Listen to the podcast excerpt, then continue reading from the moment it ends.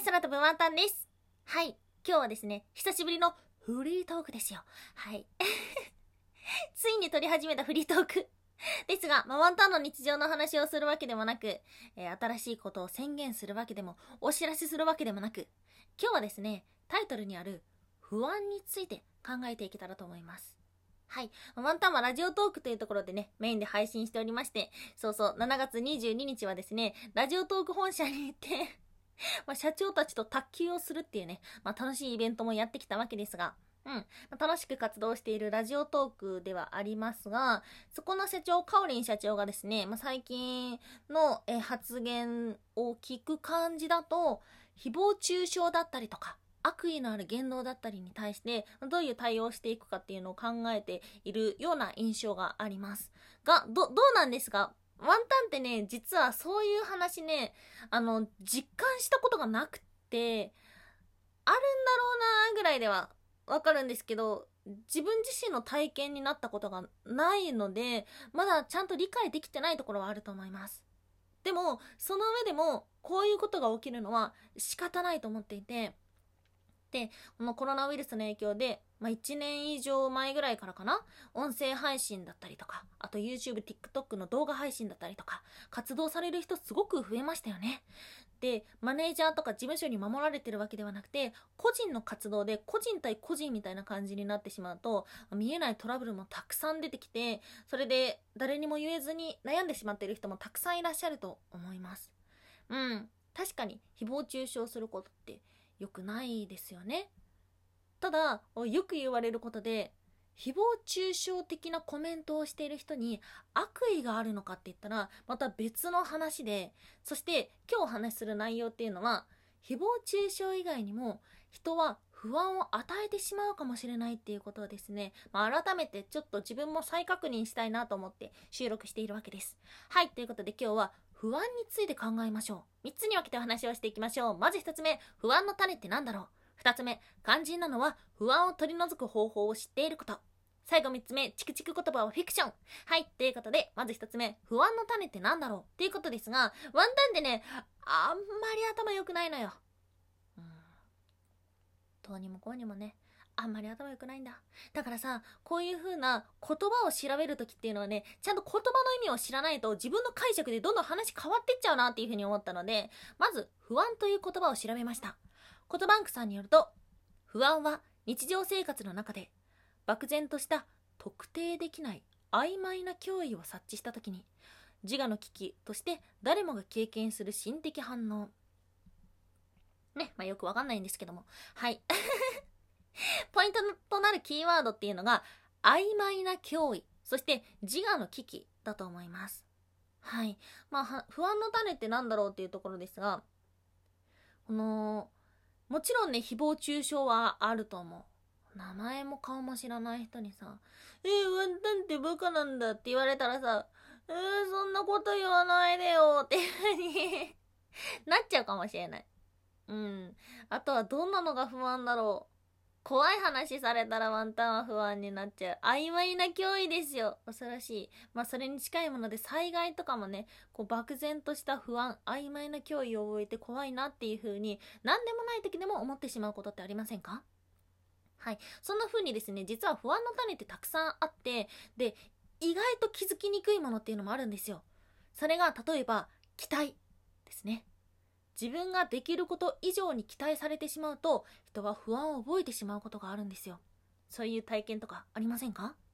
ワンタンはある。よく見られすぎてしまうっていうことは今まで何回もあったからわざと好感度を下げるようなことを言ったりとかできないアピールをしてしまうような子になってしまいました。はい。それは何でかっていうとこの曖昧な脅威不安を覚えるからですね。そしてもう一つ行為っていうのがあると思います。意外にも行為っていうのは不安を与えてしまうかもしれないんですよ。はい。例えばさ、ワンタンが道を歩いててさ、お姉さん背高いですねって言われて。いや、背高いんですよ。えー、すごい背高いからお茶行きましょうよ。いや、背高いだけなんでお茶はいいかな。いやいや、実は背高い人好きなんですよ。お茶行きましょうよ。いやー、ね。そんな人いないだろうっていうふうに思うけど。まあまあ、なんとなくイメージつきませんか？あの、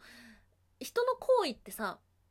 嬉しい時もあるけど、時に不安になってしまいますよね。あと、そうだな。まあ、推しっていう言葉がさ、今当たり前のように使われていますが、アイドルちゃんがね、毎朝、おはよ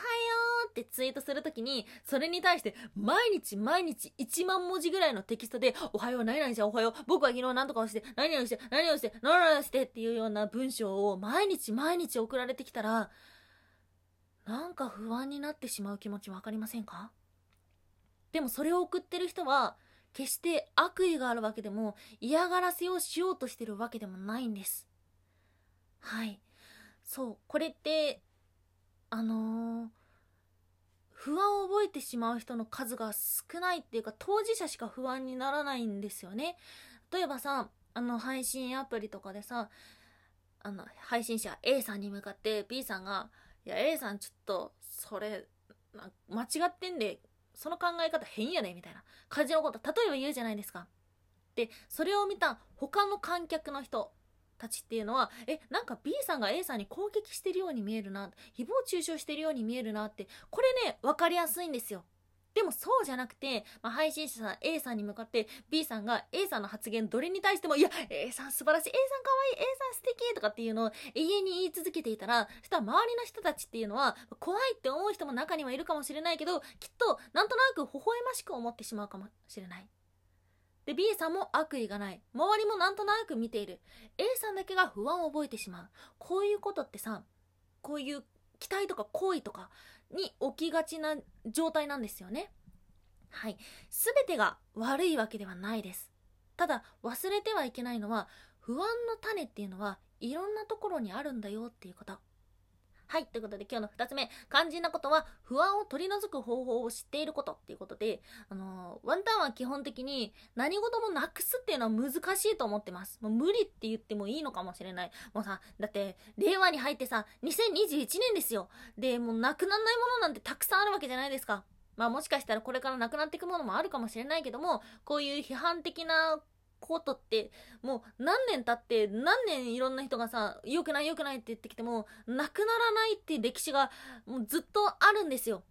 だから肯定してるわけではなくて肝心なことはもう永遠にまかり続けてしまうこの不安の種が育った時に私はどういうふうに対応していくんだろうっていうことを知らないといけない。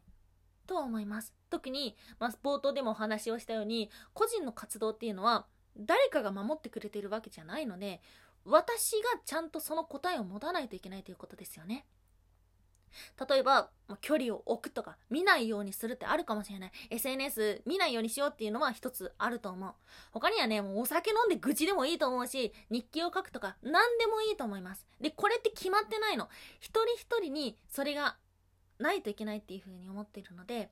肝心なことは何なのって言ったらなくすことではなくてまかれた不安の種が育った時にあなたはどうするのっていうことを一人一人の答えをね、まあ、きちんと持つべきなのかなと思いますはいそして最後3つ目チクチク言葉はフィクションの説明ということでまあ今までお話をしてきたんですがワンタンってさあの、ツイッターだったりとか、まあ、ラジオトークのライブ配信とかでね、まあ、コメントでわーわーやーやー言い合うこととかね、あるんですよ。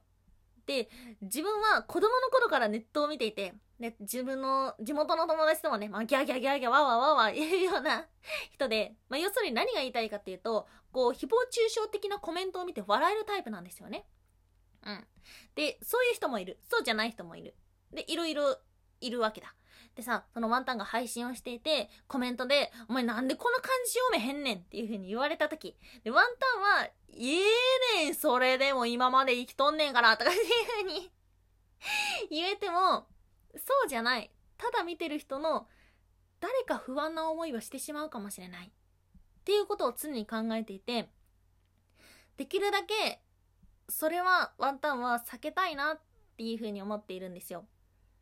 ワンタンが配信でよくそういうコメントが来た時とかさ、まあ、軽口で返したりとか、あとはチクチク言葉ですよ、それ。っていうさ、このチクチク言葉ですよっていうのをなんで言うようになったかっていうね、まあ、そのちょっとしたメッセージの紹介になるんですが、このツッコミでもない、否定でもない、断言するでもない。チクチク言葉ってさ、なんか可愛いじゃないですか。これ実際小学校の道徳でも使われてる言葉みたいなんですけども、まあ、相手の心をチクチクね、刺すような言葉言っちゃダメですよのチクチク言葉ではあるんですが、これバカにしてるわけじゃなくて、こういうさ、五感の可愛い言葉を使うことによって、大丈夫大丈夫、今ワンタンは傷ついてないよ、大丈夫だよ、安心してね、っていうような、場を和らげたいっていうふうに思って使ってるっていうのがあります。もう本当に傷ついてやめてもその言わないでとか言うかもしれないけど、基本的にあんまり傷つかないので なのでね、まあそういうチクチク言葉ですよって言ってね、あの、場を和ませるっていうのは、今までもやってたし、これからもやりたいなっていうふうに思っています。私たちのこの配信している世界って、現実世界じゃないんですよ。現実世界にとっても似てるんですけども、ここで起きたことっていうのは、ここの世界の話、このちっちゃい世界の話であって、私たちの現実、リアルっていうのは、守られてますよって、守られるべきですよっていうのをね、なんかもうちょっとわかりやすく表現したいなっていうふうに思ってるけど、まだまだそこは模索中なところで、で、まあ、よく言うんですが、空飛ぶワンタンって、すごい限定的な存在なんですよ。私と空飛ぶワンタンっていうのは、演者が一緒なだけで存在は全く別のもので、ワンタンって1日2、3時間ぐらいしか存在していないんですよね。だから、そのワンタンに当てられる言葉、いい言葉だったり悪い言葉っていうのは自分のこととしても受け止めてるけど、その反面、これはワンタンに来た言葉だなっていう風に、こう客観的に見ることができてるので、ワンタンは、あの、ちゃんと距離を持ってこういう活動を続けられているっていうことがあります。でもそこってこれも本当に人それぞれの境界があるのでワンタンの考えを押し付けるわけでもないしそれで不安な思いをしてしまってる方もいるかもしれません。そしてこれから増えていくかもしれません。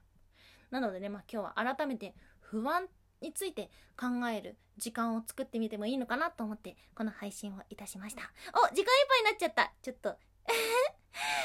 キリがいいかわからないけど今日はこの辺で。以上空飛ぶワンタンでした。